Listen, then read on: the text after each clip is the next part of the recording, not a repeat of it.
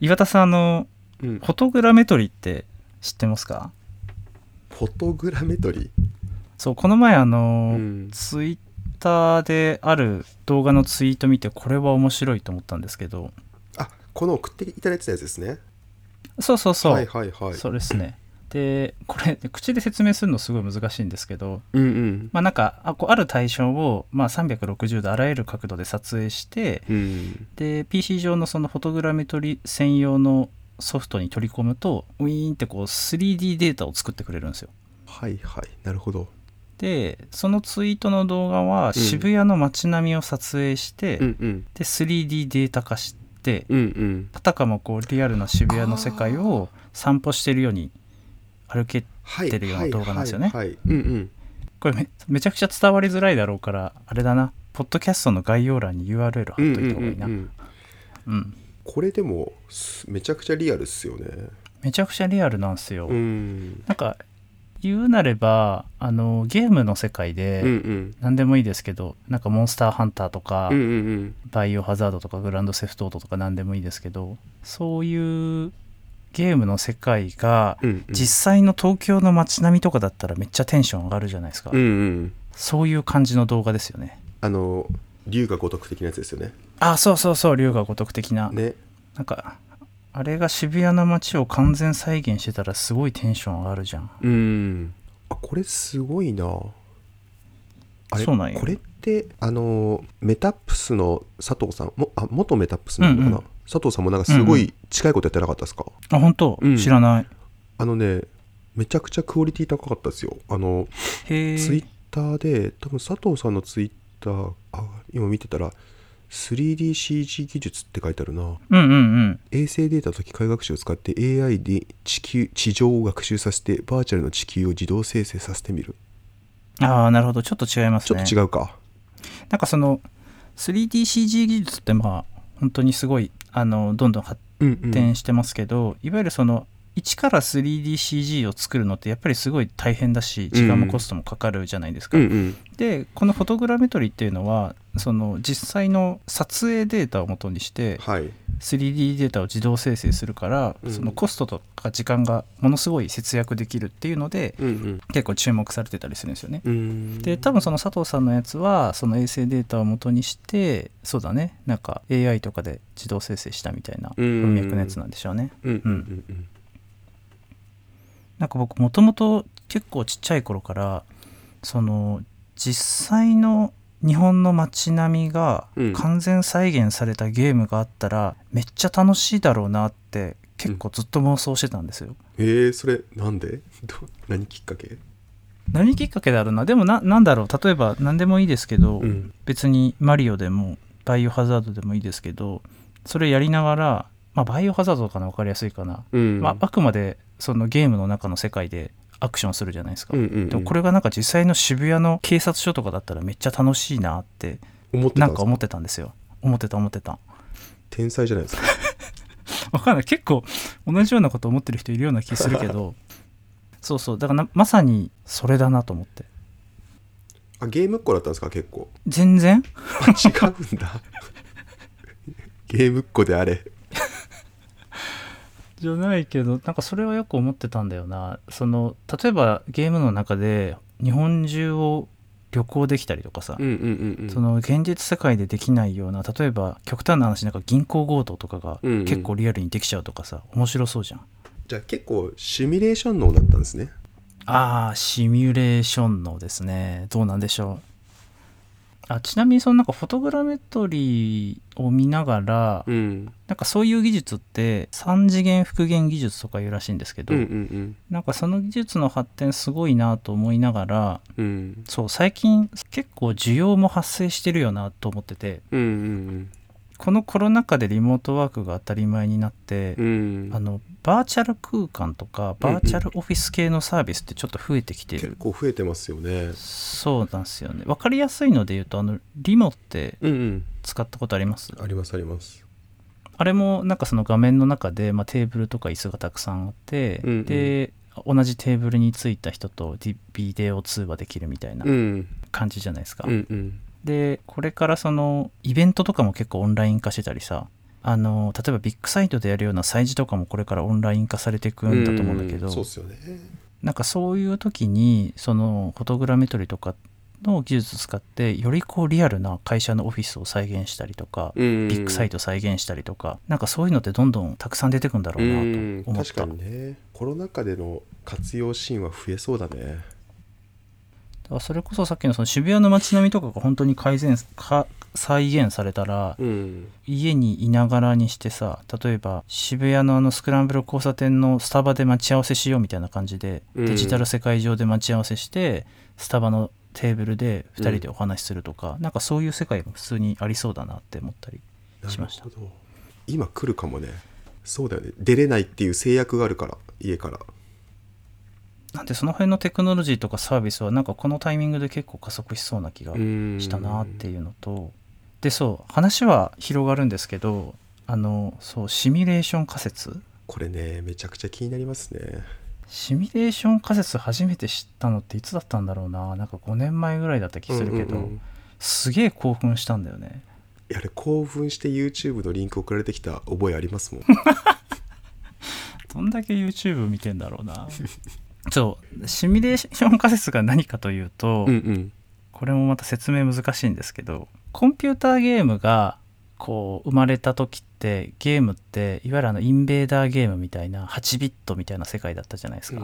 でも今のゲームってもうもはや実物ともう見間違えるぐらいキャラクターもリアルになってるしそのゲームの中の世界もリアルになってるじゃないですかうん。まあなんかよく見ればあ CG だなっていうふうにわかるんだけどでもこれがもう数十年後とかになるともう本当にゲームの中の世界のキャラクターとかって実物の世界と全く見分けがつかなくなるでしょうし、うん。かつ、まあ、今あの VR の技術とかも発展してるからそれがこう 3D 空間に再現されていってかつ AI も発展していけばそのキャラクターがこう自我を持つようになったりするんですよね。うん。自分で物事を考えて自分で行動するようになるとつまりもうどんどんその現実の世界をシュミレ完全にシュミレートしたデジタル世界っていうのが、うんまあ、これからかなりかか高い確率で生まれてくるとでそうすると何が起こるかというとそのデジタル世界シュミレーション世界の中の住人のキャラクターはまさか自分がシュミレーション世界の生き物だなんて思いもせずに人生を送っていくんですようん。でシミュレーション世界ももう勝手に文明とかをどんどん発展させていくようになるから今度シミュレーション世界の住人がその中でさらにシミュレーション世界を作り出すんですよね。でそうするとシミュレーション世界が何層もこう折り重なっていはいはく形になって、でこうなると何にたどり着くかっていうとうん。あれ今僕たちが生きているこの世界もシミュレーション世界じゃないって断言できる理由なんて一つもなくないってはいはいい。う、これがシミュレーション仮説ですねこの話は面白いですよね。面白いねあの知ったきっかけはあれなんだよねイーロン・マスクがこの世界は99%シミュレーション仮説だってうんうんどっかで言ってたのを聞いたんですよね、うん。これなんかあれですよね。結構海外の公うん的、公的機関もシミュレーション仮説の可能性がなんか高いとか半々だみたいなこと言ってますよね。あそうなんだ、ううんん、そうそう。だから結構一し般的な論になってきてますよね。シミュレーション仮説自体は結構前からあうん、うるん。しね、いわゆるあのマトリックスもそういう世界観だしね、うん。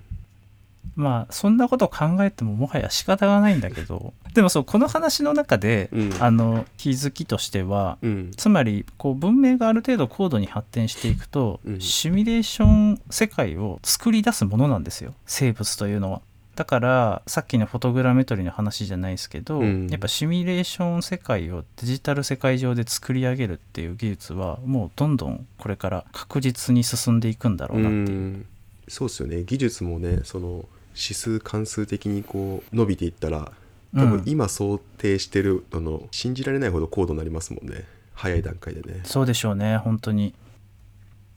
なるほどいやこれなんかあれなんですよぼ僕の幼少期の話になるすると何ですかその面白そうな手出しは。これね僕すごい近いこと考えてたんですよえ多分どういうこと本当に小学生ぐらいの時にずっからずっと考えてたんですけど僕の宇宙人とか地球外生命体はもう100%いる派でいないわけがないってずっと思ってたんですけどうんうん。宇宙ってめちゃくちゃ広いじゃないですかめちゃくちゃ広いねそう天の川銀河みたいなのがもっともっともっとあるんですよねそうだねうんなんかそう考えると自分たちのこの今の地球人よりもなんか高度な文明とか技術を持っている生命体がいないわけないっていうのをもうずっと思ってたんですよ。うんすごい現実的な子供ですねそうあでもこれってどうなんだろう、みんなそう思ってるのかな僕なんかそれちっちゃい頃言っててあれだな、うんちょっと何言ってんのって言われてた覚えがあるんだよな。 確かにちそもそもちっちゃい頃そんな話題にはならないけどねこれねなんかの本を読んだんですよね。でなんかそのあそう宇なんだ宙人みたいな存在の話をなんか本当なのかみたいなのがあったんだけどいやでもうん普通に考えて、なんでこのめちゃくちゃでかい宇宙の中に地球人が一番文明技術が栄えてるっていう設定になるんだろうっていうのがすごい疑問で、うんうんそうだよねだからその地球界生命体から自分たちがなんか監視されてるとか操作されてるされる可能性があるっていうのは前提で生きないといけないっていうのを小学生で思ったんですよ。何の危機感か分かんないですけどねそういうことを思ってた小学生はこんな感じに育つの こんな感じに育つ そこに対して何も何も手は打ってないけどでもなんか自分よりもっと大きなこうねあの存在があるよなっていうのはすごい思っててだからシミュレーション仮説的な考えはすごい僕もそう思いますね、そうじゃない可能性の方がこう説明しづらいなってのはすごいわかるなそうね実証はできないけど可能性的には高いってやつですよねうんそうだよね僕も結構宇宙の話は好きでいろいろ本とか読んだ時期ありましたけど、うんうんなんかそれだけこう宇宙が広くて多分僕たちよりも高度な文明を持った生物はどっかに必ずいるんだけど、まあ、うん地球にこうやってこないのは、うんその僕たちが例えば日々歩いてて道に歩いてるアリを気にしないのと同じみたいなあーなるほどその視点面白いかもなだか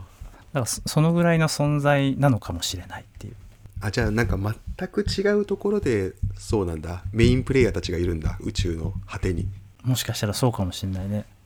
「ドラゴンボール」だなこれドラゴンボールなのこれめちゃくちゃ強い生命体がこうね多分あの天の川銀河は超平和なんですよ、きっと他の銀河は結構まだあのいわゆる世界史でいう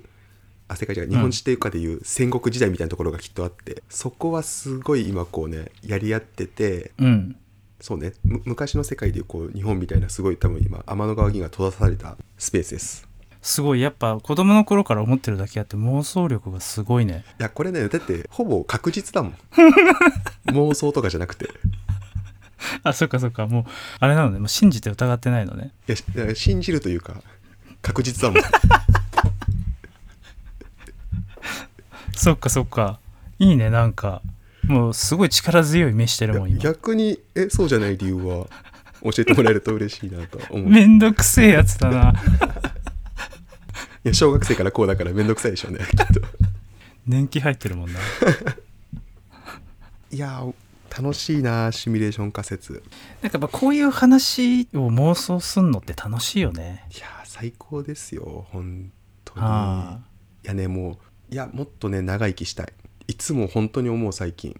なんかもっといろんなこと知れるしいろんなこと試せるなと思ったらそれはじゃあもう子供の頃からの念願をねうんうん叶える感じねえ栗田さんあれ読読みましたんオリジンストーリーって本読みましたあ読んでないっす僕ねこれ今読み中なんですけどおすすめ何の話ですか宇宙の起源からうんなんかこう現代までどういうふうな出来事があって宇宙っていう空間が生成されてきたのかっていうのを書かれてる本なんですけどへ今の話してた内容のヒントがあるかもしれないえへえあー早くこれ読みたいな週末にだって宇宙の外ってどうなってるんですかねだってそもそも宇宙が生まれる前は無だったみたいな話あるじゃないですか、んうん無ってなんすかっていう空間すらないんだよもう想像できないよねね宇宙の端っこどうなってんだろうなとかすごい考えますよね考えますよね今のところなんか膨張してるんですもんね宇宙ねそうそうそうそうらしいなんかそれでいくとあれよねあの高次元の話もめっちゃ好きです僕高次元4次元とか5次元とか6次元みたいな話僕たちの世界って3次元じゃないあですかー4次元の世界の住人とかがいるんですよああえ確定